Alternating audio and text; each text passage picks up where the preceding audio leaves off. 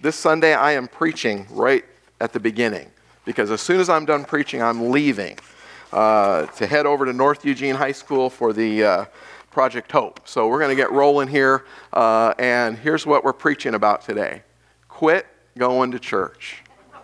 Quit going to church. All right? What is he talking about? Acts chapter 2 uh, beginning in verse 42. If you've got your Bible, you want to turn there. Acts chapter 2. We'll be there in just a few moments. Uh, Dwight Moody is a famous uh, evangelist of the 19th, early 20th century. And the stories told of, uh, of Dr. Moody was visiting uh, a rather prominent businessman when the idea of church membership, church involvement, being a part of the church came up. And the guy said something along the lines of, you know, I think, uh, I think that I can be just as committed to God outside the church as I can in. That whole church thing is not a big deal to me. And Dr. Moody, a pretty smart guy, he didn't say anything. They were sitting in the living room. It was a cold night in Chicago. The fire was roaring. So he went over there and picked up the tongs and he took out one ember out of the fire and he set it there on the hearth in front of the fireplace. Didn't say anything, sat back down, and they were just quiet as that ember slowly faded away from hot red to cool, and it just began to cool off. And finally, that businessman said, Oh, I get it. I see what you're talking about. You see, sometimes being a part of the church is important. Not even sometimes, but all the time.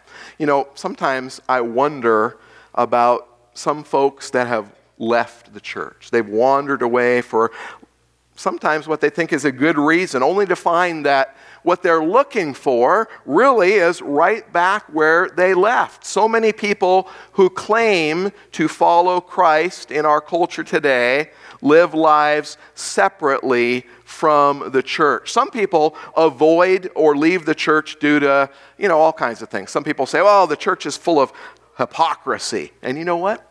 They're right. The church is full of hypocrisy, and it's true. The church has always had its share of all kinds of stuff racism, immorality, greed, every other kind of sin. And why not? Because after all, it is a gathering of people. I like to say that we are a hospital, not a hall of fame. And here we are helping one another heal on our journey towards Jesus. And yeah, sometimes there's going to be hypocrisy. Some people have left the church because they've been burned, they've been hurt, they've been betrayed by the church or another person, or sometimes even by a church leader. For others, it's not about hypocrisy at all, but it's about, you know, boredom. Who wants to come and sit for 30 minutes and listen to a guy drone on about some old book written thousands of years ago? And so they become wearied by the unwavering routine, week after week, the same thing, the same crowds, the same people, the same songs, the same announcements, and the same faces. And so the question is, friends, the question is how could something that strikes so many people as riddled with hypocrisy and others as boring be absolutely essential for our spiritual survival? Because you understand that's what Scripture teaches us. The church is absolutely essential for our spiritual survival. And I think part of the problem is that sometimes we misunderstand the nature of the church, and our language is a dead giveaway. When we talk about going to church, we kind of talk about it the same way that we talk about going to Safeway, going to the mall, I'm going out, I'm going to church. We think of the church as a place that we go and visit and then leave rather than a reality that we're called to live every single day. And so, friends, I want to say to you quit going to church. Just stop it quit going to church. You know, the early Christians in the first century, soon after uh, Jesus' resurrection, the church began to meet regularly, and they never talked about going to church. You know what they talked about? They talked about being the church, living as the church. And nowhere is this more uh, apparent than in our text today in Acts chapter 2, verses 42 through 47. In verse 41, right after Peter preaches the first gospel sermon, there's this great little uh, section there where it talks about 3,000 souls were saved that day. Imagine that 3,000 baptisms in one afternoon. That's an amazing harvest of souls, isn't it? But we need to realize that conversion is just the beginning. Just the beginning. It's not the end of the story, only the beginning. In the very next verse, in verse 42, uh, Luke writes, They were continually, all these new people, 3,000 plus people. All of a sudden, the church went from 12 to about 70 to thousands of people in one day. And it says they were continually devoting themselves, devoting themselves to the apostles' teaching, to fellowship, to the breaking of bread, and to prayer. That is, those who had just experienced salvation, they didn't simply just go to church. They lived in a continual devotion to certain things. What are you devoted to? What are you devoted to? Are you devoted to your family, to your kids, to your grandkids? Think about all the warm, fuzzy feelings when you think about devotion. What are you devoted to? College football started yesterday. Are you devoted to your favorite team, favorite sports? What are you devoted to? Are you devoted to your job, to your career, to climbing the ladder? What are you devoted to? Devoted to your, your house, home improvement projects at an all time high through COVID? People are putting more and more time into their house, fixing it up. Some people are just devoted to home improvement. What are you devoted to? These early Christians were devoted to the church. They lived in continual devotion, a state of devotion. Instead of it being a weekly snack to boost their spiritual energy, fellowship with believers was more like an intravenous flow of spiritual life. By getting saved, they were automatically placed into the body of Christ. Now, here we are, 20 centuries later. And what's going on? We see an alarming rise in the number of Christ followers who assume that it's just fine to be spectators, but not participants in the work and in the community and in the life of the church. And COVID has certainly done us no favors in this area. Really, Think about this an inactive church member, that, that statement doesn't even make sense. An inactive church member. Think about your car. Your car has four tires, doesn't it? And if one of them goes flat, you shouldn't be driving around, right? You should park that baby until you get it fixed. An inactive church member is like a flat tire. They become passive, sometimes even apathetic, flat to the life of Christ. Or here's something even worse. In our following of Jesus, we become reduced to mere consumers, critics. I frequently meet people that say, Oh, I'm kind of shopping for a church. I'm shopping around for a church, kind of like they're shopping around for a new TV, trying to find the best sale, the best deal. We're going to talk a little bit about this in our text. Luke mentions four characteristics of the church in verse 42, and then he elaborates on the rest of, uh, on those characteristics in the rest of the verses. And these characteristics illustrate for us the church is not something that we do or visit, but rather something that we live. And so I want us to read together this text, and then we're going to explore these, these four characteristics. The words are going to be on the screen. So let's read this passage together. Acts chapter 2, beginning in verse 42. And they devote him themselves to the apostles' teaching and the fellowship, to the breaking of bread and the prayers. And awe came upon every soul, and many wonders and signs were being done through the apostles. And all who believed were together and had all things in common. And they were selling their possessions and belongings and distributing the proceeds to all as any had need and day by day attending the temple together and breaking bread in their homes, they received their food with glad and generous hearts, praising God and having favor with all the people. And the Lord added to their number day by day those who were being saved. Amen. The Word of God. And so, the first characteristic that I want us to notice is that the early church was a learning church. A learning church. Luke says that they were devoted to the apostles' teaching. We might even say that the Holy Spirit kind of opened a school in Jerusalem that day. The teachers were the apostles, those guys who were the eyewitnesses to the life and the death and the resurrection of Jesus. And then the students were those 3,000 plus we could call them kindergartners, couldn't we? Who had just been enrolled in school. They're just starting. And they are devoted to their teachers and to the teaching that they're bringing. I suppose it might have been tempting for these early believers to kind of look back to Pentecost and all the events that had happened and kind of recall, if you're familiar with that passage, where the Holy Spirit has been working in some really dramatic ways and they might even think, you know what? We don't need to learn anymore. All we need is more of this Spirit. That's pretty awesome, this Holy Spirit stuff. Why do we need those apostles when we have the Spirit to teach us?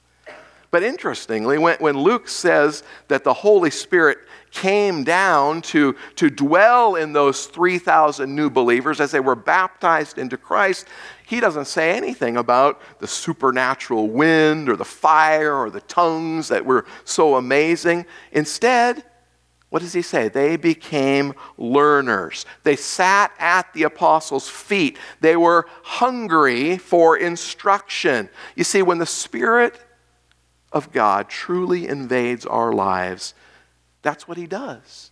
He makes us hungry for God's truth. And so let me ask you this question for you just to reflect on for just a moment. What are you hungry for? What are you hungry? What, what, what's, what's driving your hunger? Are you sitting here this morning thinking, man, I forgot to eat breakfast? I can't wait till the end so I can get to the, to the restaurant before the Baptists get out. I'm hungry. What are you hungry for? Look here in verse 43. I want you to see that the teaching authority of the apostles, it was authenticated by the miracles, right? The people felt a sense of awe. They were in awe of those miracles that the apostles performed. But what does that do? It causes them to be then even more devoted to the apostles' teaching. Now, I suppose it'd be pretty cool if you saw me today and I called a, a blind person up out of the audience here and I, I, I healed them, and maybe you think, wow, maybe I should listen to this guy a little bit. In, in this time, in the first century, the miracles were especially pre- prevalent during those early years of the church because God designed them to authenticate the teaching of the apostles. Now, today, do you realize we have the apostles' teaching? We don't have those 12 guys sitting up here in their robes and sandals, but we do have their words. We have their teachings. God's word carefully protected throughout generation to generation to generation so that we have the apostles' teaching. And so when we study the scriptures, whether it's here in the church building or in our homes, we're doing so with an eye towards being devoted, obeying what God has called us to. We're devoting ourselves to the apostles' teaching. The early church was a learning church. The next thing I want you to see about the early church is that not only was it a learning church, it was a loving church. Luke says in verse 42 that the believers were devoted to fellowship. Now, what in the world is that? Fellowship. That's a church word, right? Nobody talks about fellowship anywhere besides the church. And, and, even in the church, we misuse it and overuse it way too much. Uh, and so we hardly remember what it means. We talk about fellowship and we think it's, oh, coffee and cookies after church today. Oh, fellowship. By the way, there's no coffee and cookie today. Sorry. I want to get your hopes up. The, the, the word fellowship, it comes from the original language. The word is koinonia and it means to hold something in common or to share together in something significant. All right? Coffee and cookies are nice, but they're not significant. What holds us together, what holds us in fellowship, are the things that we share in. And as believers, there's a number of things we share in. The Apostle John put it this way in his letter in 1 John uh, chapter 1 when he said, Our fellowship, he's talking about us Christians, our fellowship is with the Father and with his Son, Jesus Christ. And so, the, the very most precious thing that binds us together in fellowship is our connection with the Father and with His Son and with His Spirit. And when we share together in Him, friends, then all our differences should melt away. Do you realize that the church is really the first institution in history to bring together radically different groups of people Jews and Gentiles who had nothing to do with one another, men and women. When women were nothing in culture, the church embraced them and brought them in as important, integral parts of the body. Slaves, in a time when slavery was rampant, as well as free people. And those slaves and those free people, they came and they worshiped together. Sometimes the slaves became the church leaders over sometimes their own slave owners. Imagine that. All of that, radically different background, people coming together because they were bound together in fellowship. The church is important. And in the same way today, friends, today's church ought to include rich and poor people, professionals and blue collar people, healthy people, unhealthy people, young people, old people, people of different ethnic and racial backgrounds. Could I even be so bold as to say maybe some Republicans and Democrats together? and everyone else. Because what binds us together are not our political philosophies, they're not our preferences in music style or anything else. What binds us together is the Spirit of God because we belong to Him. Listen to this. I found this great quote from a, a guy by the name of Daryl Gruyter. And I just, I'm going to read it for you. He says, The role of the church is to cultivate a people who can risk being peaceful in a violent world. People who will risk being kind in a competitive society People who will risk being faithful in an age of cynicism, risk being gentle in a culture that admires toughness. People who will risk love when it may not be returned. Because we have the confidence that in Christ we have been reborn to a new reality, a new fellowship. That's powerful. That's what we're called to. Friends, we share in something. But here's something else I want you to realize we also share out something.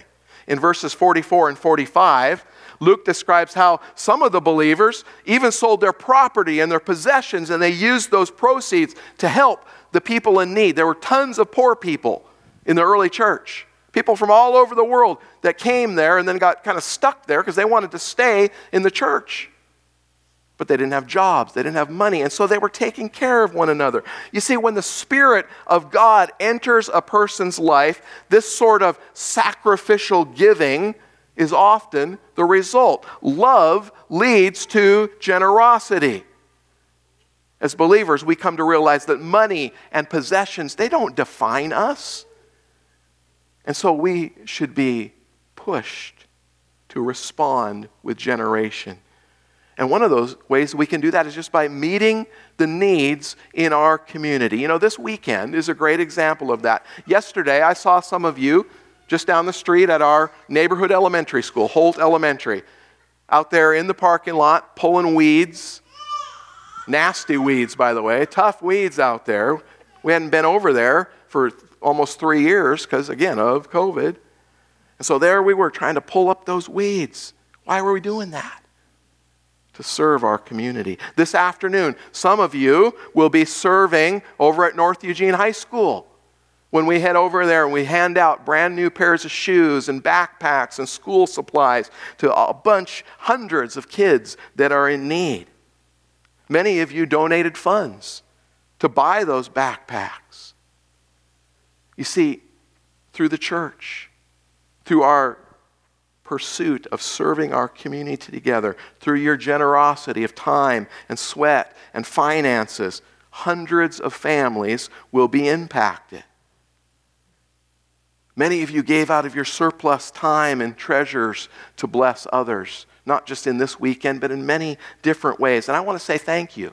I so appreciate that. I think that one of the, the hallmarks of Garden Way Church is our generosity. You know, every local church is a little bit different. We all have different strengths, different weaknesses. One of our strengths is being generous. Whenever a need is presented, it is met over and above. So I want to say thank you for that. But now, I want to say also it's time for the next step. Think about this. What if we gave beyond our surplus, beyond our extra stuff or our spare time or the extra money that we have? I don't know. I don't know exactly what the next project might be. I don't know who God is going to rise up with some great idea. But the question is will we be willing to truly share life together, koinonia, as we accomplish the task? Will our love flow through our hands as we serve in the name of Jesus. You see, God calls the church to be an organic body that interacts through relationships. The church is not a building, it's not a hierarchy, it's not an institution, but it is a network of people, Christ followers, loving one another, living life together, serving Jesus, and loving our community in generous ways. Well, there's a, a, third thing that we see in the early church, and that is the church, early church was a worshiping church. A worshiping church. Luke tells us in verse 42 that they were devoted to the breaking of bread and prayer. The breaking of bread refers to what we call the communion or the Lord's Supper, which we're going to celebrate together in just a little while. The early church celebrated the communion in the context of a larger meal called the love feast. And then when Luke mentions prayer, literally he says the prayers, he's not just talking about your private prayer life, all right? We think about prayer as something between me and God, and that, that's a great thing when he says the prayers, they were devoted to the prayers, he's talking about corporate prayer, the prayers of God's people together. Communion and prayer defined their worship. The early church, do you know this, still met in the temple and in the courtyards? In Acts chapter 3, there's a little story about, about Peter and John, uh, and it says that they, they were getting up and they were going through the temple, going into the temple at the ninth hour, the hour of prayer. In other words, they, they continued to attend the formal worship that was taking place in the Jewish temple. That consisted of all kinds of sacrifices and prayers and blessings that were cultural, part of their cultural heritage as Jews. But they also participated in more informal worship meetings that we see from Scripture often took place in homes or in alcoves around in the temple courtyards. Look at verse 46. It says, Day by day, attending the temple together and breaking bread in their homes, they received their food with glad and generous hearts. So that's a little glimpse of the early church. They were going to the temple together. I don't know if all 3,000, 5,000 of them said, oh, let's all show up at this time and sit in the same section. Probably not. But they were all going to the temple together. And then they were breaking bread in their homes, in a large gathering and in small groups. They didn't go to church, they lived it. They did these things, you see in the text, day by day. It was part of their everyday lives. You know, there's something unique, something special, something really, I would say, wonderful about meeting in a home with other believers and having a meal together. That's a great experience. Laughing, praying, sometimes crying, talking, sharing. And when you do that, when you break bread with people and you sit down and eat together, you begin to see people in a new light because that level of intimacy creates some vulnerability. You know, I think one of the great losses as a church family that we've had in the last couple of years in this area has been a decline. A decline in our life groups and in our, our triad discipleship groups that meet in homes or meet in small groups. And it's my prayer that very soon we will begin to, instead of stop meeting in small groups, meet in small groups more. And so, if you have an interest in doing that and being a part of a, a home group of 10 to 12 people, or in a, a triad of, of, three people who meet together to share in, in challenge and in spiritual growth, I, want to, I want you to use that connection card I talked about earlier. Just write on that. Let us know. I'd like to be in a group, I'd like to be in a triad. And we'll help you. We'll help you get connected with some other believers. Because what I'm talking about here is not, not optional, folks. This is important stuff. It's vital for your spiritual growth. You see, if this kind of fellowship is not a part of your church experience, if you're just coming here from 10 until 11 on Sunday morning, you are missing out. You are missing an integral part of growing as a disciple, a learning, doing follower of Jesus. And so, if you're not a part of a, an adult Bible fellowship, a small group that meets on Sunday morning, or a life group that meets during the midweek, or a, a triad group, think about think about investing some of that time and energy into one of those groups. a community of people will befriend and they will love you and you will have a group of friends that will challenge you to grow personally and as a community. The early church was a learning church, it was a loving church, it was a worshiping church. And then finally, number four, the fourth characteristic of the early church shows up in verse 47. They were a growing church. They were praising God and having favor with all the people, and the Lord added to their number day by day those who were being saved. It's just a regular ongoing process. You ever think about this? Why does a church grow? Well, Luke gives us a part of the answer. A church grows by having favor with all the people. Think about that for a moment. They had favor with all who, what people? They were still rubbing shoulders with people in their community. They didn't sever all their relationships with their non believing neighbors and family. They didn't see unbelievers as the enemy to be opposed or to be argued with. Instead, they tried to meet the community, the needs outside of the church fellowship as well as within it. And by doing so, they walked in favor with the community. But I want you to see there's something else at work here. Luke is very careful to acknowledge the Lord, the Lord was adding to their number day by day. Think about that for a moment. The Lord was adding. Ultimately, do you realize this? It's the Lord's job to save people. It's not my job. Not, not my job as the preacher. It's not your job to save your unsaved family and friends. You see, God is at work among us. And He's in the business of salvation, of saving people. Our role is just to find favor with those people and help them along that journey. Maybe you could do something like invite them on September 11th when we have that barbecue. Hey, come to my church. Have a meal with me. Maybe you can take them out to coffee. Just see how they're doing. Don't worry about sharing a bunch of Bible verses.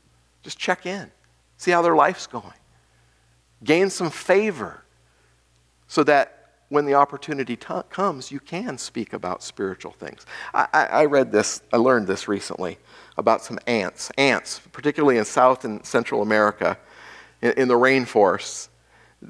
Some of the ants will lie down in the potholes and and lay there so that the rest of the ants can march along on their backs to get over the pothole to get to where they're going, to get to the food. And so the, pick, the, the bodies from, from these ants, they kind of make this makeshift bridge that allows the other ants, sometimes 200,000 plus ants, march along. Imagine you're the guy underneath, just laying there. These guys are all boom, boom, boom, marching across. And they do that. They lay there to make so that their friends, the rest of the ants, can make better time in getting to the source of nourishment. Some university in, in England figured this all out. And the, researchers took a, a wooden plank and they drilled different size holes in it and kind of simulated a narrow trail. And, and they noticed that the ants would find all the holes if it's a tiny hole, it might just be one or two ants. If it's a larger hole, it might be a, a bunch of ants. But they'd lay down inside and they'd watch the other ants march across their backs to get to the food they laid out there. And then when the raiding party was accomplished, done with its mission, they went back, marched over those guys again. And then the faithful few, when everybody had walked all over them, climbed out of their holes and followed the raiders home and probably had something to eat afterwards, don't you think? You know, we don't like to get walked on, do we? Don't let anybody walk all over you. Be strong. Stand up for yourself. Friends, I want you to understand this. In some sense, it is our job to fill the holes, to lay down in those spots, to build a bridge so people can get to what's important the bread of life. Jesus himself. It's our job to lay down and be ready to serve.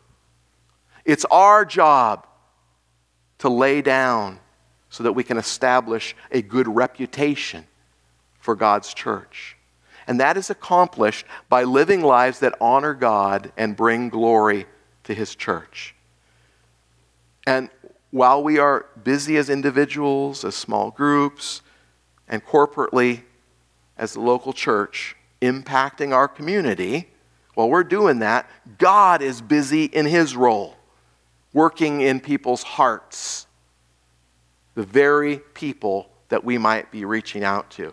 Isn't that an amazing plan? That's a great plan. It's not my plan, it's God's plan. And guess what? It's His only plan. He works through us to change lives so that he can bring about salvation. God doesn't have any other plan but us. You know, this might be just a good moment to, to say, let's just think about our church mission statement. It's hanging up there on the wall. All right? What is it? To know him. To know him. That's talking about learning, isn't it? To know Jesus. What's the next one? To love him. We've been talking about that. Loving him means loving others. And then what are we doing? We're sharing Him. We're sharing Him. How are we sharing Him? Sometimes by sharing scriptural truth, and sometimes by getting down on your hands and knees and helping a little kid put on their new pair of shoes in the gym at North Eugene High School. Sometimes by digging in the dirt over at Holt Elementary, pulling up those weeds. We're representing, sharing Jesus. Are you familiar with the duck-billed platypus? Pretty unique creature in the animal kingdom. It breaks many of the rules of biology. Here, consider this about the platypus. The platypus has a flat, rubbery bill, no teeth, and webbed feet, just like a duck. Yet, it has a, a furry body and a beaver like tail, and it nurses its young like a mammal. But then, wait for a minute, listen to this. It walks with kind of a lizard gait, and it lays leathery eggs like a reptile. And the male can use venomous hind legs to strike its enemies, like a snake. Isn't that weird? That's a weird animal. This strange animal stymied scientists for years. In, in fact, the first platypuses uh, that were discovered. I mean, they'd been around for a long time, but they were discovered in the, in the early 1800s. And they shipped them back to back to England so they could study them. And the people said, ah, oh, these are frauds, these are fakes. You took different animals and sewed them together to make these things. People, they weren't ready to buy into this idea of this bizarre concoction of a duck's bill and webbed feet and beaver's body. Well, think about this, friends. In designing the platypus, I wonder if God just had some fun, stretching the limits of, of natural law by combining so many incompatible features into one humble animal it kind of gives me hope that we humans, too, can maybe break some of the rules that govern the organisms in which we are involved. And the most important organism that we're involved in as Christ followers is the local church. In the New Testament, the, the favorite metaphor for the church is the body of Christ. That, that describes an organism, doesn't it? Other organism words are like the flock, uh, the family of God. So it's very organic. But churches also function as an organization. They have to have some sort of formal governing structure which carries out you know, decision making and supervision of some sort. E- even churches with a, a single pastor staff, somebody still has to supervise the volunteers. And so, like it or not, every church organism becomes a Christian organization. And those two words kind of mashed together set up some immediate tension. And so the church is kind of like the platypus. It's a whole, but it's made up of some contradictory parts that, in some ways, just don't make sense. Think about organizations for a moment. Like, what's an organization? The army, the government, business. They all function with rules, right? Guidelines, very organized. But what about organisms? Organisms, living things, families, close knit groups, affinity groups. Those organic things, they're more mushy, aren't they? All right? More emotional, those kinds of things. And so the church, here we are in the church, and we fall somewhere between these two. And, and you know what happens?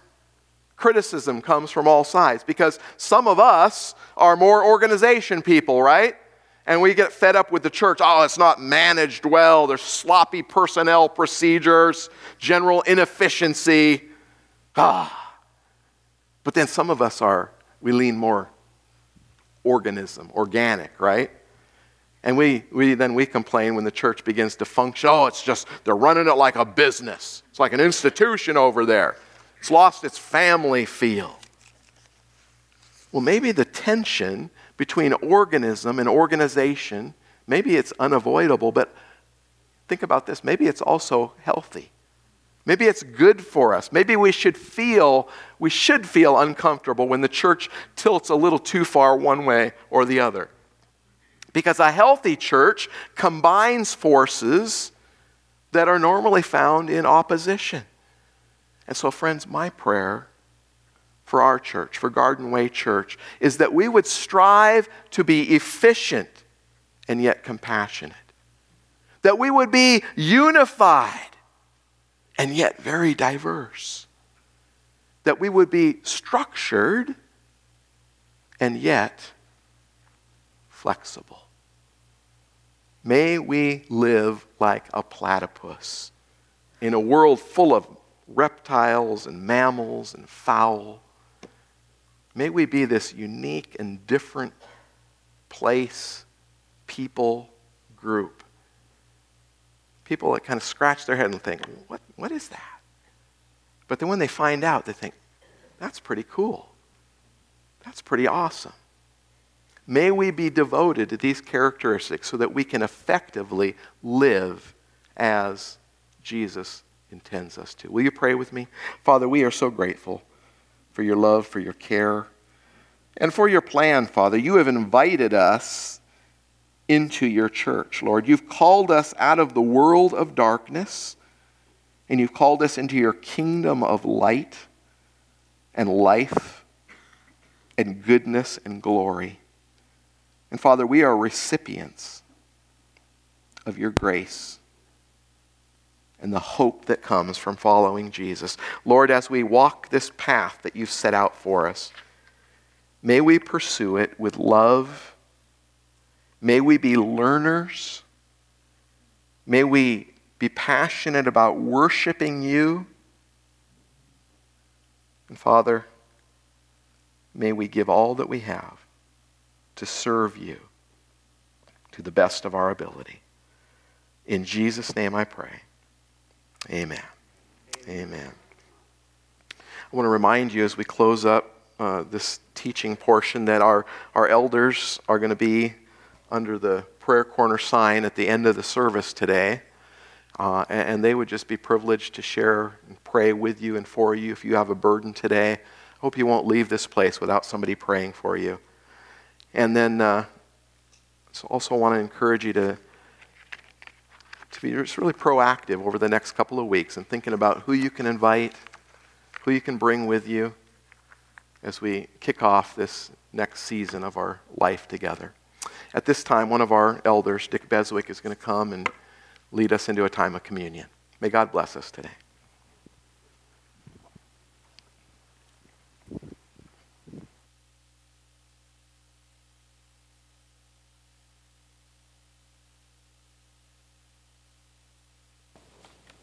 I kept uh, waiting for uh, Rob to use that famous uh, quote about platypuses that they are the only, only animal that looks like they were designed by a committee. that, was, that was great. Um, I sometimes wonder if uh, superlatives, or maybe a better word would be universals, words like uh, forever and always, are used by speakers and writers uh, merely to express how they're feeling about something, if they're feeling strongly about something. Um, or, or if the truth of what they are saying when they say words like forever and